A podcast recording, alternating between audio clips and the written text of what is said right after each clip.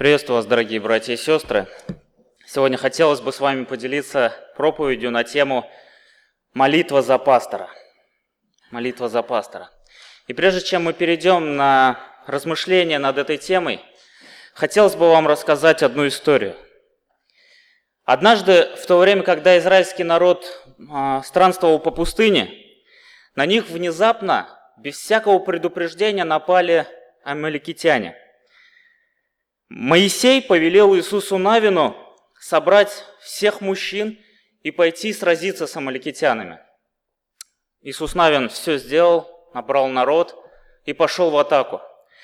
В то время Моисей, в этот самый момент Моисей, Ор, сын Халева, и Аарон поднялись на вершину холма.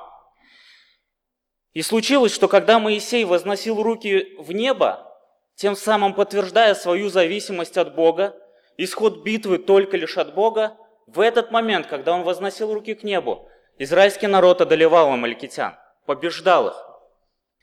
Но у Моисея постепенно руки опускались, потому что уставали. И когда они у него опускались, израильский народ начал терпеть поражение. И тогда в тот момент Аарон и Ор, они взяли большой камень, подложили его под Моисея, чтобы тот на него сел. Ор держал одну руку Моисея, а Аарон другую, чтобы тот их держал вверх. И это все происходило до заката солнца. До тех пор, пока израильский народ не победил всех амаликитян.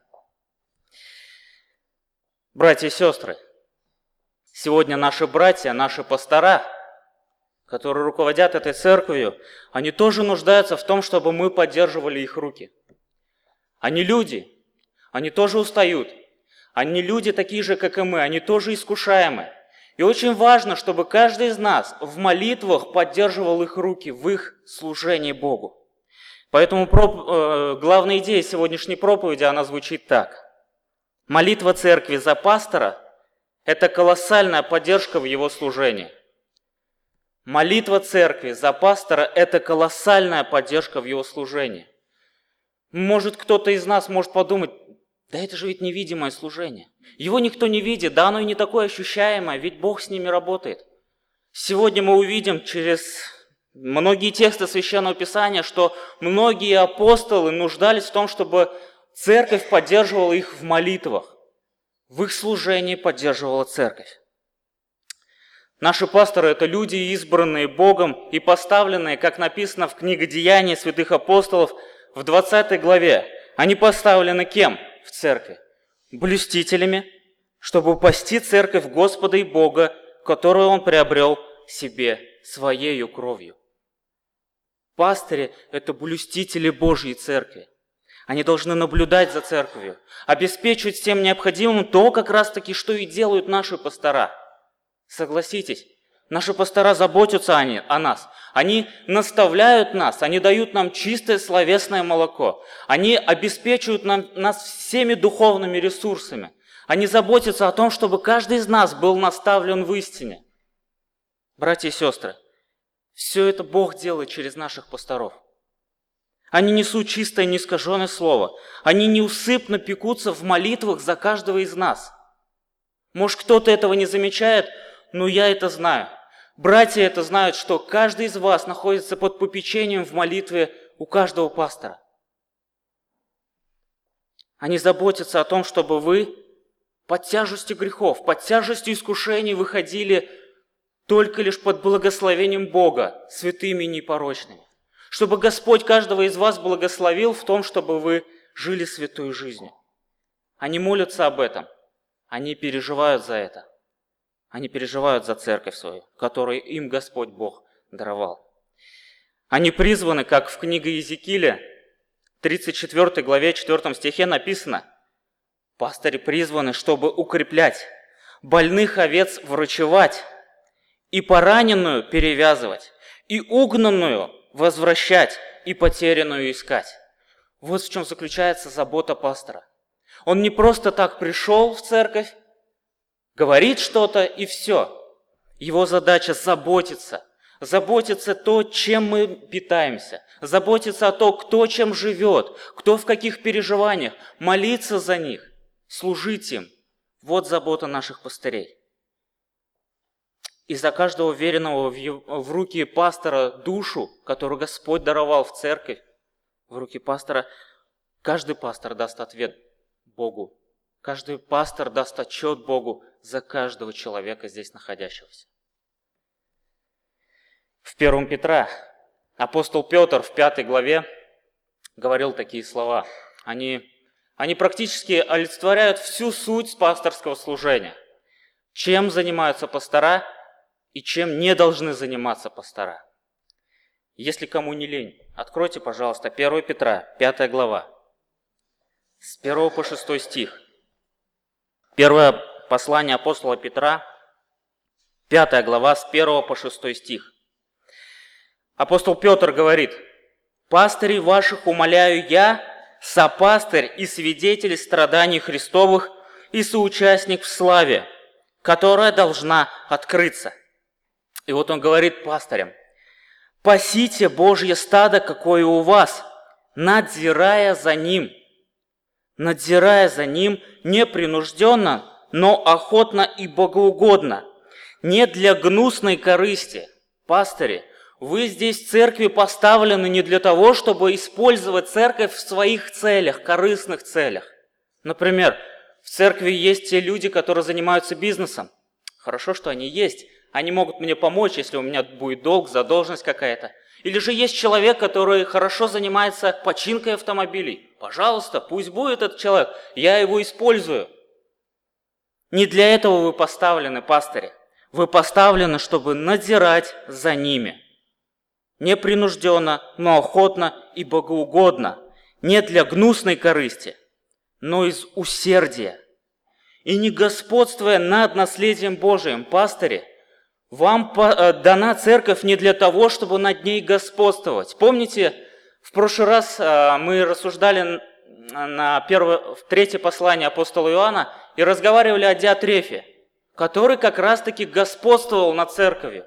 Это была картина такого человека, такого руководителя церкви, который не должен стоять у руля церкви. Это человек, который взял на себя все полномочия и начал руководить церковью, именно свои законы издавать, не Божьи. В этом как раз-таки была его ошибка. В этом-то как раз и был его грех. Пастыри поставлены не господствовать, потому что это не их паство. Это паство нашего Господа Иисуса Христа. И Бог оставил, поставил каждого пастора в каждой церкви, чтобы они наблюдали, следили, врачевали, наставляли на праведный путь, душепопекали. Об этом как раз-таки и говорит Слово Божие. Но подавая пример стаду. Подавая своей жизнью пример стаду. И когда явится пастырь и начальник, то есть наш Господь Иисус Христос – вы получите неувядаемый венец славы. Если вы будете исполнять все требования пасторства, вы получите неувядаемый венец славы от главного пастыря-начальника. Также и младшие, то есть здесь не просто говорится о пасторах, также и младшие, те, которые находятся под подчинением пастырей. Здесь также и о нас говорится, смотрите.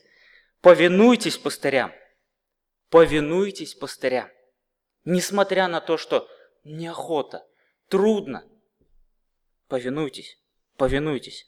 Все же, а все же, подчиняясь друг другу, облекитесь смиренномудрием, потому что Бог гордым противится, а смиренным дает благодать. Итак, смиритесь под крепкую руку Божию, да вознесет вас в свое время, говорит апостол Петр. В этом тексте Священного Писания мы увидели практически весь труд а, пастырей.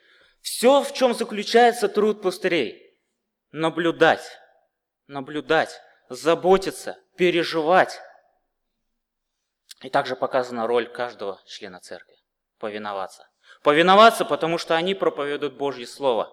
Если они будут проповедовать свою истину, если они будут проповедовать свою какую-то выдуманную выдуманные законы, то, естественно, да, здесь уже надо будет сомневаться вообще. А говорят ли они Слово Божие? А поставлен ли этот человек Богом? Вот здесь-то да, сомнения уже будут. Но наши пастора, они проповедуют Слово Божие. Они заботятся о том, чтобы проповедовать нам чистое, неискаженное Божье Слово. Поэтому у нас нет выбора, мы должны подчиняться им. Мы должны их слушать. Мы должны слушать, потому что они не свое слово говорят. Они передают слово Бога. Бог хочет, чтобы пастыря передавали церкви, как мы должны жить в соответствии с Писанием. В Евреям Бог оставил через автора послания к евреям, 13 главе, 17 стихе, он говорит такие слова. «Повинуйтесь наставникам вашим и будьте покорны». Повинуйтесь наставникам вашим и будьте покорны. Почему? Почему? Потому что они неусыпно пекутся о душах ваших, как обязанные дать отчет. Пастыри, которые находятся у вас в церкви, наставники, которые находятся у вас, они неусыпно пекутся. Это не, это не оценка человека, это оценка Бога, оставленная в Священном Писании. Бог видит сердца каждого наставника, Бог видит сердца каждого пастыря. И Он говорит, они неусыпно пекутся о душах ваших, как обязанные дать отчет. То есть, другими словами, они так служат вам, что в любой момент, какой бы я ни пришел и попросил бы у них отчет за каждую душу, они готовы дать отчет. Они чисты. Они служат Богу от чистого сердца. Непринужденно, но охотно и богоугодно – как обязаны дать отчет. Подчиняться наставников и повиноваться. Почему? И тут продолжение есть. Чтобы они делали это с радостью, а не воздыхая, ибо это для вас не полезно. Часто бывает в жизни – Наверняка во многих церквах есть такие люди. Я не буду говорить про нашу церковь, не знаю, не вижу такого. Чтобы в церкви кто-то противился пастырю, чтобы кто-то не слушался его открыто, чтобы кто-то прямо открыто ему в лицо, да, при всех говорил, что я не хочу тебя слушать, ты говоришь от себя. Во многих церквах это есть. Такие есть люди. И у многих пастырей опускаются руки в их служении. У них нет стимула посещать церковь, у них нет стимула, чтобы взращивать церковь, заботиться о пастве, потому что они протягивают руку, чтобы перевязать рану, а их овца кусает. Часто так бывает. И желания нету никакого. Единственный мотив, единственный мотив, который их держит, верных Божьих пастырей, это служение Богу. Это служение Богу. Единственный мотив. Но в этом не должна быть безучастна церковь. В их поддержке, в их служении, в их тяжелом служении должна быть поддержка, молитвенная церковь. И он говорит, автор этого послания, Бог через этого автора говорит, подчиняйтесь и повинуйтесь им, чтобы они делали это с радостью. Бог знает служение своих пасторов. Бог знает служение и жизнь своих людей, которых Он поставил в церковь. Он говорит, чтобы они с радостью это делали, а не воздыхая. Если они будут воздыхать, если у них руки будут опускаться, если у них не будет желания приходить в церковь и врачевать церковь, это для вас не будет полезно. Для вас не будет пользы, если вы будете против него идти, будете ему не подчиняться. По статистике, сегодня 80% пастырей страдают сердечными заболеваниями. И это не потому, что они сердечники от рождения. Это потому, что они переживают за церковь. Потому что они переживают за церковь, за каждую душу. Попробуйте, попробуйте руководить каким-то количеством людей, которые не подчиняются, которые уходят и делают по-своему, которые огрызаются. С такими людьми трудно. Из-за таких людей переживаешь.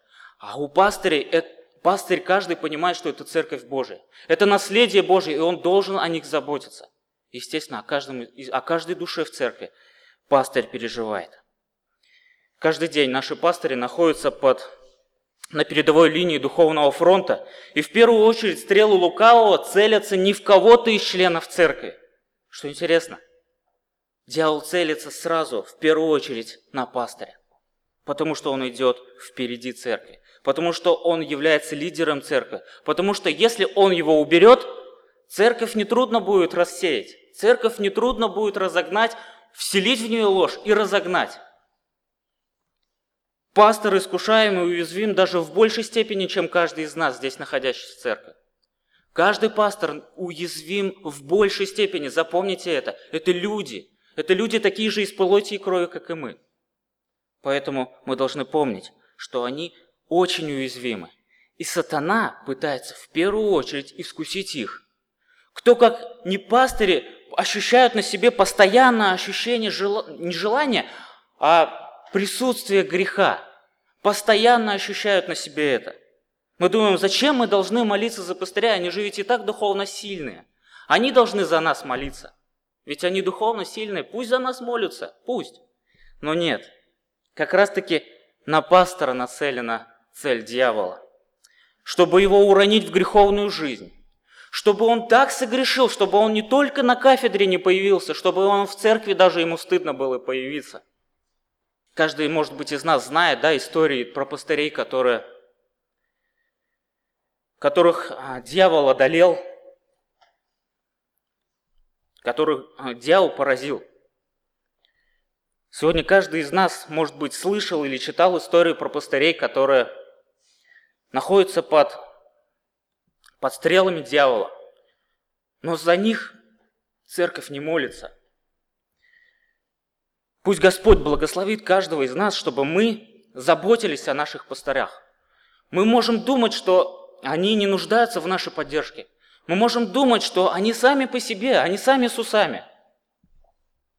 Но нет. Как раз таки Слово Божие нам открывает, что о них необходимо молиться. У них трудное служение. У них тяжелое служение. На них направлена цель дьявола. В первую очередь. Убьет пастыря, овцы будут рассеяны. Хочу вам рассказать одну притчу. Один пастор поднимал в гору телегу, а церковь должна была ему сзади помогать. Это притча, это не история, не подумайте, не ищите здесь логики. Поднимал телегу, а сзади церковь должна была помогать ему нести эту телегу. И тут через какое-то время у пастора иссякли все силы. Он изнемог. Он уже чувствовал, что вот-вот уже умрет. Он хотел повернуться, чтобы посмотреть и вдохновить церковь, чтобы она ему еще сильнее и активнее помогала. Но когда он повернулся, он увидел телегу, полную членов церкви. Полную телегу. Сидящих и смотрящих, как он несет эту телегу. В нашей жизни бывает так когда мы сидим в телеге, сидим, и пастор несет это служение один. И мы еще набираемся смелости ругать этого пастора, говорить, да как же ты так, ну почему же ты еще споткнулся? Будь уверенней в своих шагах, давай, давай, давай, молодец, молодец, молодец. И часто пастыри несут свое служение одни. Одни, без поддержки церкви, без молитвы церкви. Хотел бы вам пример привести еще один, тоже наглядный, чтобы мы понимали. А, все же знают, да, такие вот карандаши, которые нажимаешь, и оттуда стержень вытаскивается. Все знают. Вы этот стержень сейчас видите?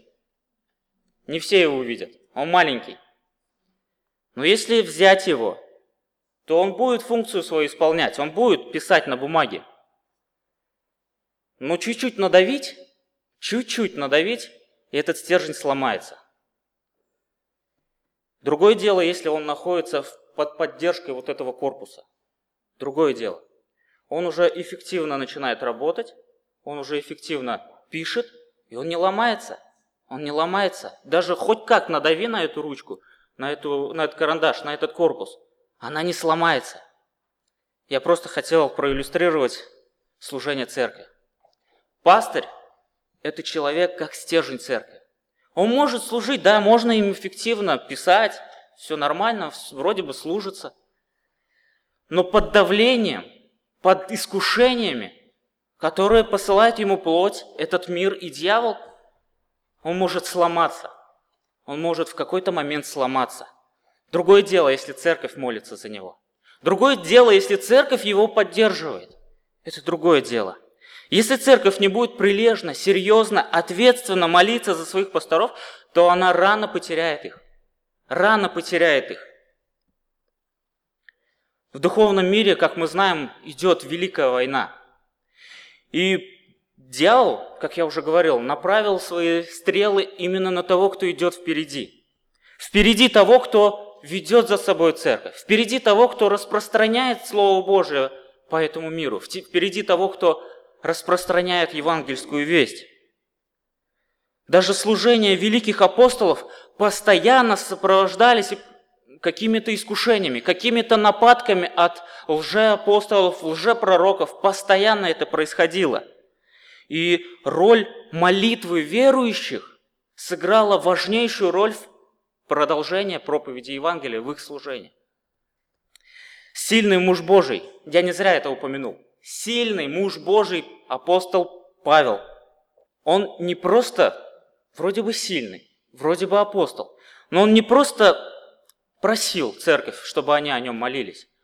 Он умолял их. Он умолял церковь, чтобы церковь молилась за, его, за него и за его служение. В Римлянам 15 главе написаны такие слова. «Между тем, умоляю вас, братья, Господом нашим Иисусом Христом и любовью Духа, подвязаться со мною в молитвах за меня к Богу. Подвязаться со мною в молитвах за меня к Богу, чтобы избавиться мне от неверующих в Иудее, и чтобы служение мое для Иерусалима было благоприятно святым. У апостола Павла, апостола Павла постоянно преследовали люди, которые пытались исказить его слово, которые пытались уничтожить его авторитет, которые пытались исказить то Евангелие, которое он принес в данную церковь. Они постоянно приходили, шли за ним по пятам, и апостол Павел даже в 11 главе второго послания Коринфянам говорил, «Уж сколько я на себе испытал от других людей за Слово Божье. Много раз меня били палками, много раз меня э, били плетьми, много раз я был избит за Слово Божье.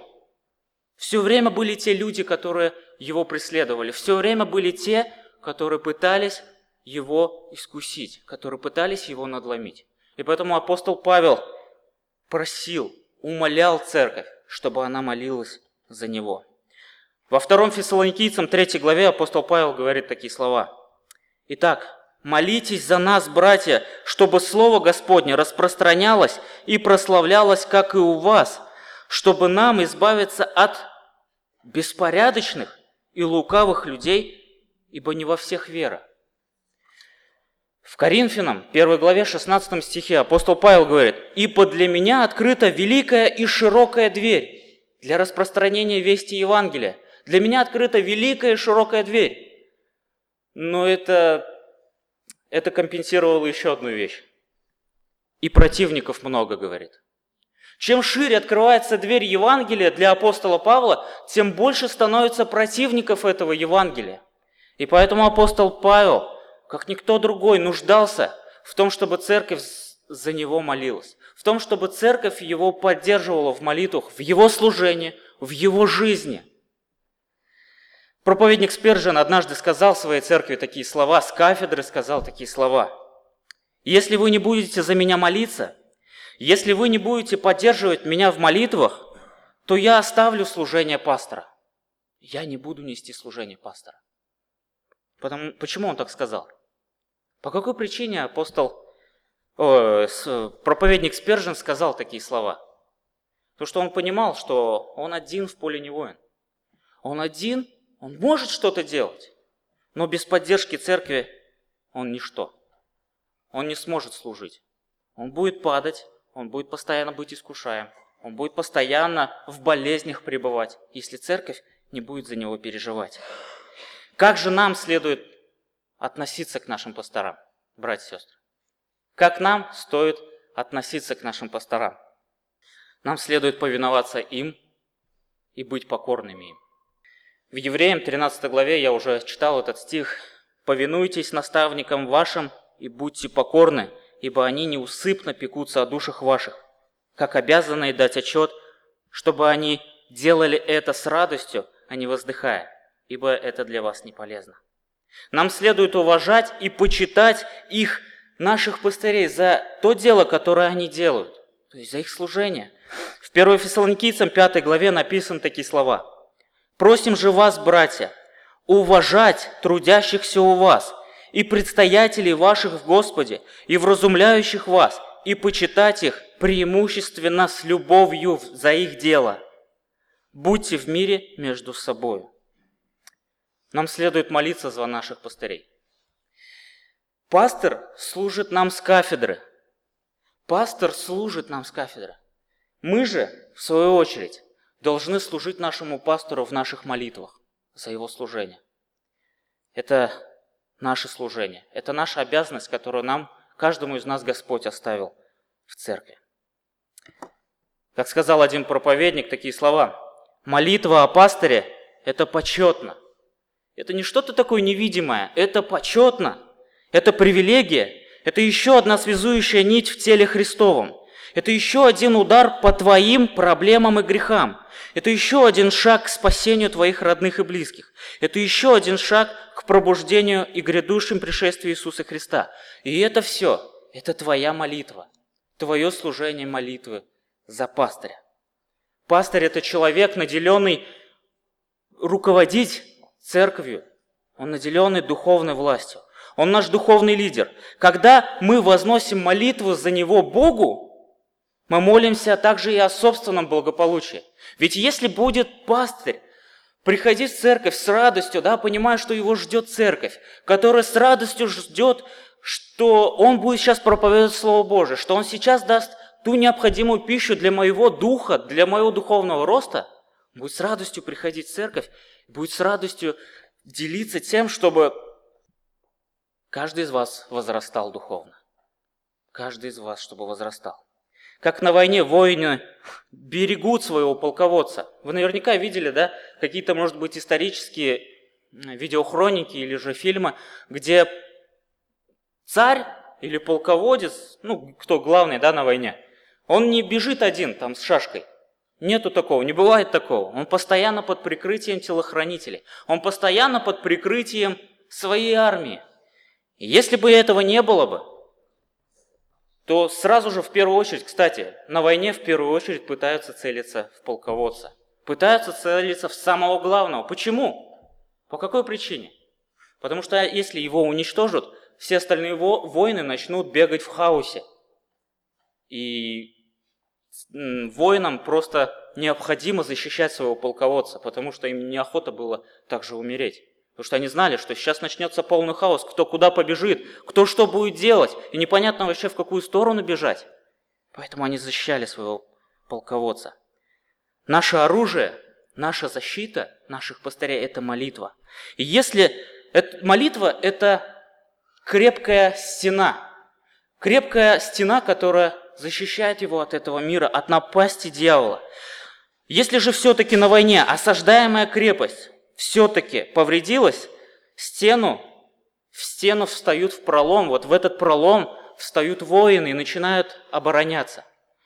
Как раз-таки сегодня, ну, в принципе, все существование церкви, на всем протяжении существования церкви, и сегодня Бог ищет таких людей, которые встали бы в этом проломе, которые бы встали и защищали в молитвах, заботились, ходатайствовали бы со своих пастырей в молитвах в своем служении.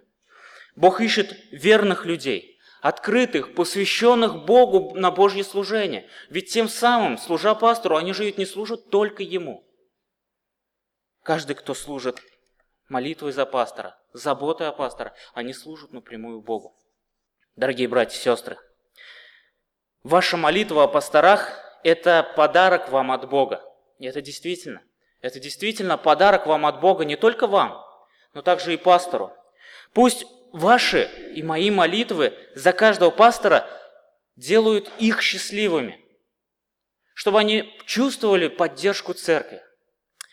Молитесь же так, чтобы ваша молитва была жертвенной, жертвой, достойной славы царя. Ощутите вот этот вкус молитвы за пастора, ощутите вот это вот блаженство, минуты, которые вы тратите на ходатайственную молитву за пастырей. Дьявол постоянно нашептывает нам на уши такие слова. Пожалей себя, пожалей. Пожалей то время, которое ты тратишь сейчас на молитву ходатайственную за этого пастора, пожалей. Помолись лучше за себя. Делай дела вообще, которые тебя окружают. Приготовь кушать, сходи на работу. Самое главное, не трать время зря. Зачем за него молиться, он и так духовно силен. Зачем? Если вы, братья и сестры, боитесь долго ходатайствовать, то, что вы потратите очень много времени на то, чтобы помолиться о пастыре, то вспомните слова Иисуса Христа. Однажды он сказал такие слова. Это принцип каждого христианина. Ищите прежде всего Царствие Божие. Все остальное приложится вам. Ищите прежде всего то, что угодно нашему Богу. Все остальное Бог восполнит. Все то потраченное время, которое вы потратили на молитву за пастора, Бог восполнит вам в 10 тысяч крат. Помните об этом. Бог заботится о тех людях, которые верно служат Богу в заботе о пастыре. Однажды один проповедник сказал прекрасные слова. Все то, что разделяет тебя с твоим пастором, а часто такое бывает, у нас постоянно какие-то, ну, у нас в других церквах, бывают такие разделения да, между пастором и членом церкви. Все то, что разделяет тебя с твоим пастором, это проделки дьявола. Все то, что говорит дьявол о твоем пасторе, это не что иное, как ложь. Если клевещут на твоего пастора, вызывай его на дуэль. Сразись мечом уст твоих и не сомневайся в победе. Твой пастор каждый день сражается за тебя, помни это. Готов ли ты сражаться за твоего пастора? Если да, тогда сражайся. Склоняй свои колени и сражайся в молитве за него. Это прекрасные слова, которые отражают как раз-таки суть служения каждого члена церкви. Чтобы мы сражались за своих пасторов, чтобы мы переживали за них, чтобы мы думали о каждом из них. В заключение хотел бы вам сказать, братья и сестры, молитесь за наших руководителей церкви. Молитесь за них. Если вы видите какой-то недостаток в пасторе, а часто такое бывает, это как бельмо на глазу, да? Они же ведь люди, мы понимаем.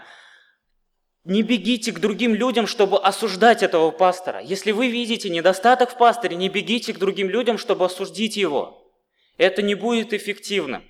Это не будет благословением ни для вас, ни для вашей церкви. Он из-за этого не возрастет духовно, если вы побежите к другим людям.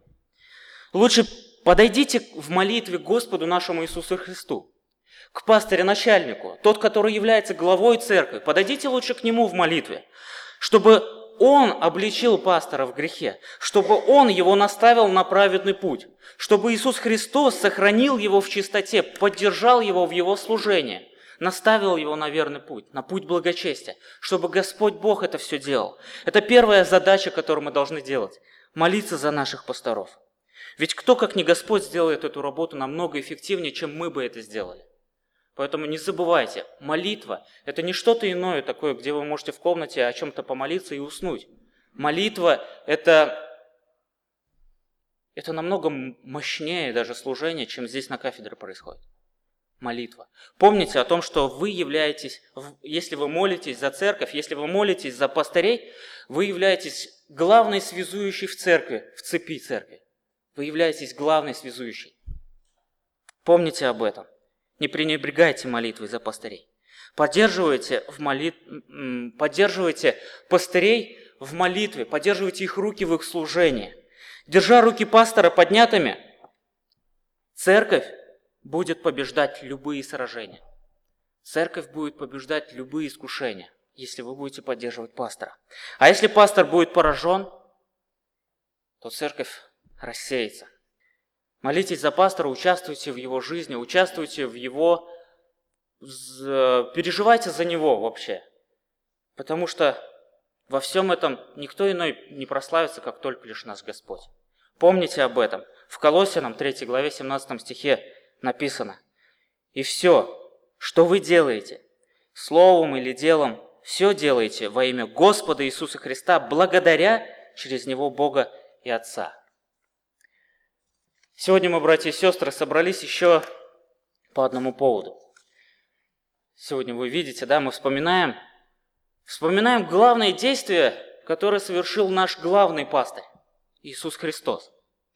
Он однажды пришел, один раз, пришел и один раз умер за нас, заплатив ценой своей крови за каждого из нас, за грех каждого из нас.